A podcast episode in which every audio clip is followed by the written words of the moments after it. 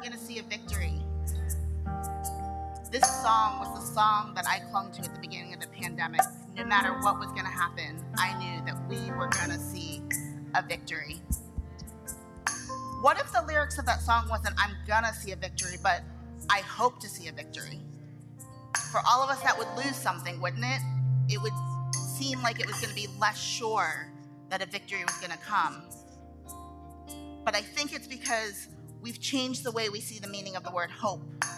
And when we say hope, we've cheapened it and made it less than. And so today we're going to be talking about the power of hope so that we could sing, I hope to see a victory and stand in just as much confidence as we can say, I'm going to see a victory. Let me pray for us. Dear Heavenly Father, I thank you for the people in this room, for the people online, and for the people of the greater church here in Baltimore, for the ways that you have brought us together to work to see your kingdom come here on earth as it is in heaven. I pray that you would open our hearts and our minds to really grab hold to the meaning of the word hope, the meaning that you have for us, and that we would walk out of here confident and knowing and say, We hope to see a victory, and we will stand on that. In Jesus' precious name, amen. You can be seated.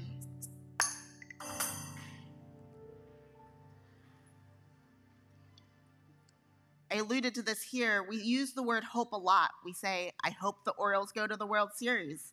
Said that earlier and heard some laughter from behind. I hope it doesn't rain. I hope we can be outside as a church. And we throw it around a lot in, in these kind of words, and it starts to lose meaning. But when we're talking about the power of hope, we're not talking about wishful thinking. Hope isn't just a feeling, it is something tangible that we can stand on and hold on to. I think one of the limitations of the English language is a lot of times we use just one word to mean many different things. We've seen it in the meaning of the word love. I love this hamburger. I also love my mom, and those are two different loves. There's a Hebrew word that I love, and I may be mispronouncing it, so forgive me, but kava. And it means to wait, to look for, to hope, to expect. And I'm going to summarize that meaning for this word of hope that it says confident expectation. It's something that we can stand firm on as a foundation and hold on to. There was a, I want to tell a story of about three years ago. Um, I adopted my cat, and for all of you non cat lovers, don't check out right now. Um, but three years ago, I had almost exactly to the to the week. I got her as a very tiny little kitten. If we were at the um, Digital Harbor and we had the projector, I would be showing you a picture of her, but you can just imagine the cuteness. But I got her in the middle of probably one of the hardest weeks of my life. I had been out in California on a work trip and got a call, one of those calls in the middle of the night. My dad had been admitted to ICU. He was unconscious, intubated, and in kidney failure, and no one knew why. So it was a week of trying to wrap up work, my work obligations, find a flight back to Baltimore, get to my parents out in Carroll County, and sitting at the hospital, waiting and wondering what was going to happen. And in the middle of this week, my sister in law brought me in the parking lot of the hospital a four and five week old kitten and said, You wanted to adopt a cat, right? And I did, probably just not that particular week.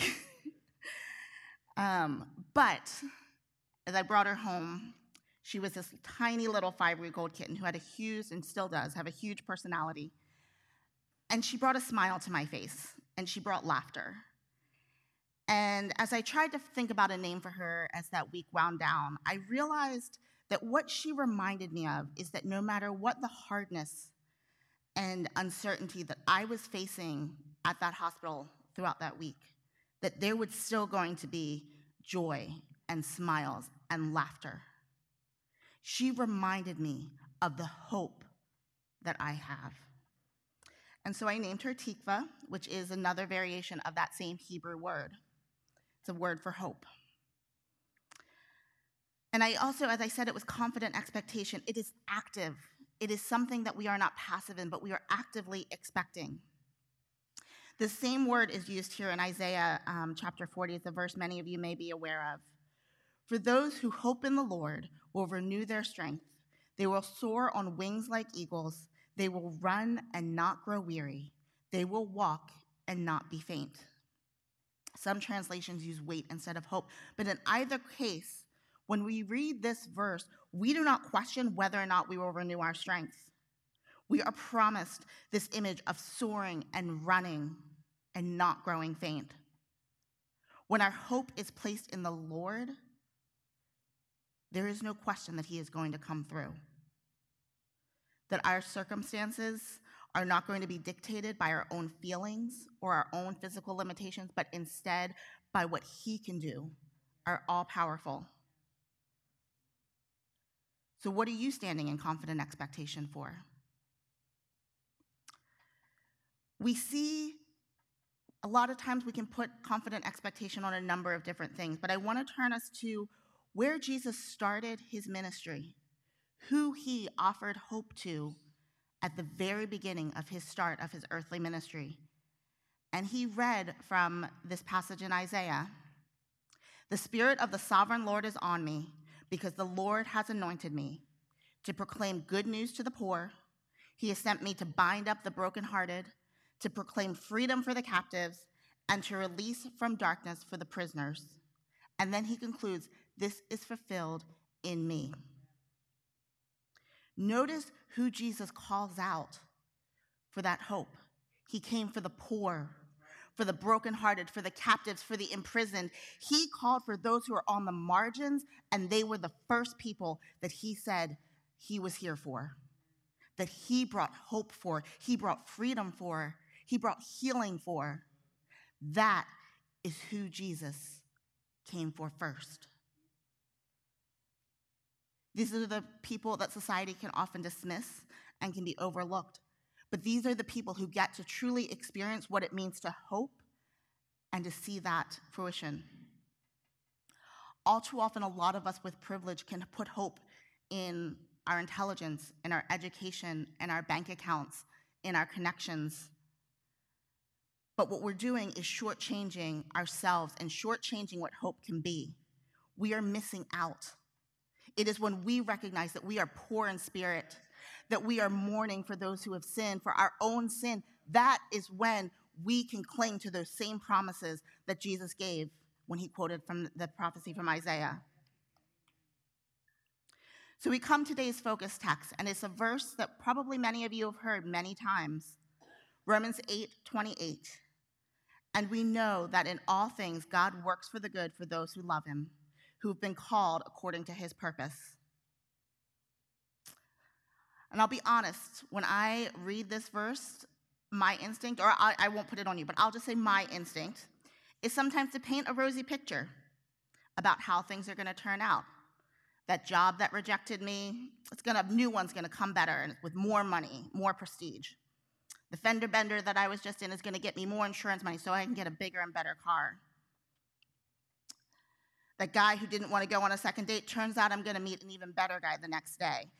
Yet the flaw in all of those thinkings and all of those outcomes is it's focused just on me.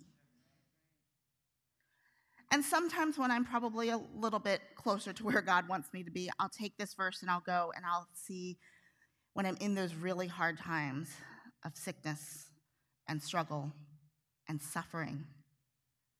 But I want it all just to end and I want it to be done. But yet, people are still sick. Many of us have said goodbye to people too soon. We have unfulfilled dreams. And so, where does this verse stand in the midst of all of that? We wonder why is what we're hoping for not coming to fruition? And even in those moments when our goal is not that selfish, me focused goal, but where it is in true, honest love and a want to see an end of pain and suffering, we can lose hope. And we can lose the hope that Paul is actually talking about here.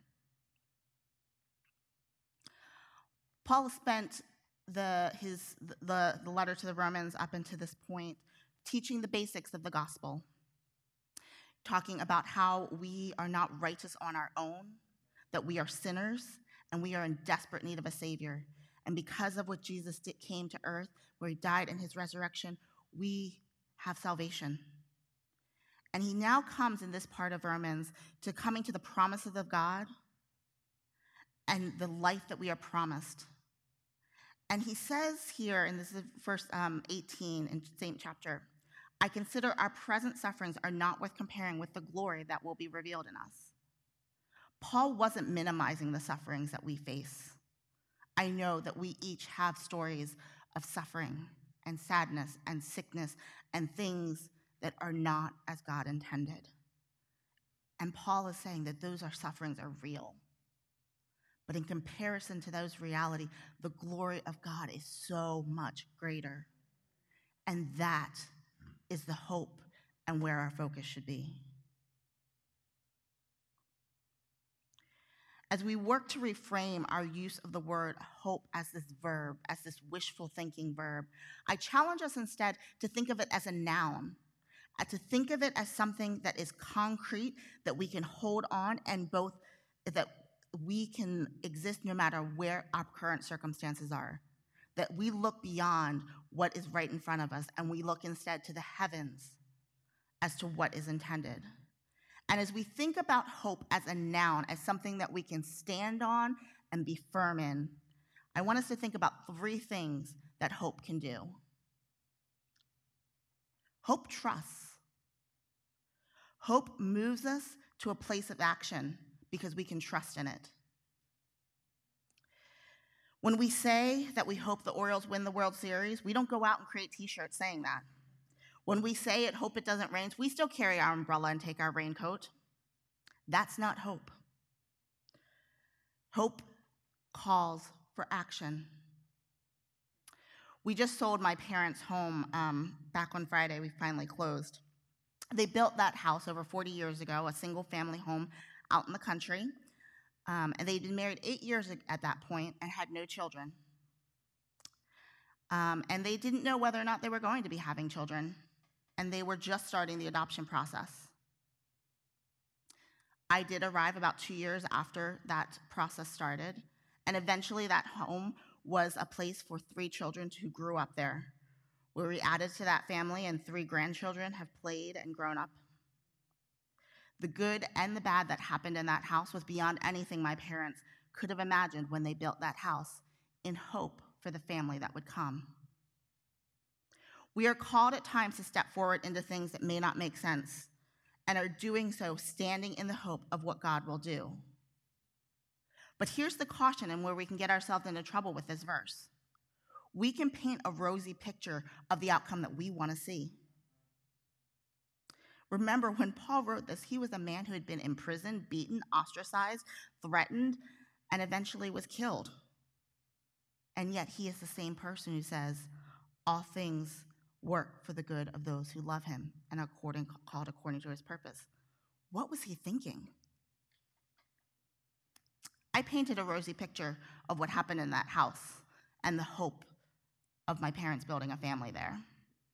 There was no promise of kids. And the story of how each of us were adopted and joined that family is a story of has a story of God written on each of them and is for another time.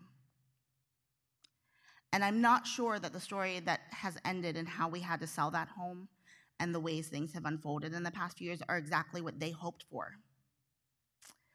And as I was thinking about the home and saying goodbye to that, I came back, there's a penny in the sidewalk that my parents put when they were doing construction with the year. And I was looking at that penny and it says, In God we trust. What an appropriate sentiment for why what my parents were doing 40 plus years ago and how we each are walking forward, trusting, hoping, hope and trust. We're looking beyond what our current circumstances is, and we are making a step forward when we don't know what the next steps are. What we need to remember at these moments are temporary, and the promise of hope that we have is everlasting. Hope doesn't just trust, hope transforms. Um, in Romans in chapter 6, verse 11, even so, consider yourselves to be dead to sin, but alive to God in Christ Jesus. Paul has been teaching, as I said, throughout this letter of recognition of our sin and that we can recognize our need for a Savior and the gift that comes from accepting that. And here he says, just two chapters earlier from the verse that we're in, that we are both dead and alive. Hope has that same power to move us from a state of despair and sorrow and suffering to a place of confidence, to a place of seeing God despite our circumstances and seeing his presence. When I say that, I don't mean that things are going to magically change. I know all of us have stories of stories that we have been in for a long time and that haven't changed. But what I'm saying is that He can transform us in the midst of the circumstances that may not change. These verses that were just ahead, um, verses 18 through 22, and I read 18 and 22. I'm just going to read this because it gives this picture of what it means to both transform and to my final point, transports. I consider that our present sufferings are not worth comparing with the glory that will be revealed in us. For the creation waits in eager expectation for the children of God to be revealed. For the creation was subjected to frustration, not by its own choice, but by the will of the one who subjected it, in hope that creation itself will be liberated from, the bond, from its bondage to decay and brought into the freedom and glory of the children of God. We know that the whole creation has been groaning as the pains of childbirth right up to the present time. Creation waits in eager expectation. Creation confidently expects. Creation hopes for God to be revealed. Those are the verses that Paul was saying right before he comes to this verse about all things working for his good. Hope transforms us into that glory. And more importantly, it doesn't just transform us, it has the power to transport us. Our citizenship is not here on earth, as we've said many times here at Grace City. Our citizenship is in heaven. The reality of our circumstances, the reality of this world is not how God intended. So, hope doesn't just transform us from dead to alive or transform our perspective, it transports us back to our home, our home in heaven. I believe that God has imprinted in our hearts a recognition and a longing for that home we recognize so clearly, and we may not have words in there, and it may be those prayers that are groanings, that this is not what God intended. This past year, we have seen and experienced so many situations, so many things that is not as God intended. And there are so many things in each of our lives that we could point to and say, this is not what He intended and we long, and that when we recognize that, it can lead us to a state of hopelessness. When we focus too much on the circumstance and not putting our hope in God. Those who are on the margins are often the farthest from what God intended. But I'm going to remind us as we move from hopelessness to a hope that transports these words that I read earlier The Spirit of the sovereign Lord is on me because the Lord has anointed me to proclaim good news to the poor. He has sent me to bind up the brokenhearted and to proclaim freedom for the captives and release darkness for the prisoners. That is how Jesus began his ministry. Those that is what hope is, and that is what we cling to when the circumstances don't line up. When we place our hope in Christ and God's promises, we are transported to that kingdom. We pray the Lord's Prayer Your kingdom come here on earth as it is in heaven. Here on earth, here in Baltimore, here in our homes, Your kingdom come. And we are called to do that work that Jesus said was fulfilled in Him good news to the poor binding up the brokenhearted, freedom to the captives, darkness for the prisoners. We are called to that. That is the hope that we direct people to. That is the hope that we cling to. So they close, and I ask the worship team to come up. I return to this question for those of you who watch the Friday Quicks. When we read Romans 8:28, I asked you, what good are you hoping for? And what good is it that God intends? We stop sometimes at just that part. God works all things for the good of those who love him and are called according to his purpose. We can't forget that last part of that verse because his purpose is to see his kingdom come here on earth. And we have the privilege of getting to join in on that. My prayer as we close is for each of us as individuals, as a church, that we don't walk away in here with holding on to hope as wishful thinking. I pray that we don't stay focused on our current circumstances and stay in a state of hopelessness or feeling that God has let us down. Instead, I pray that every single one of us recognizes and grabs hold of the hope that is promised here.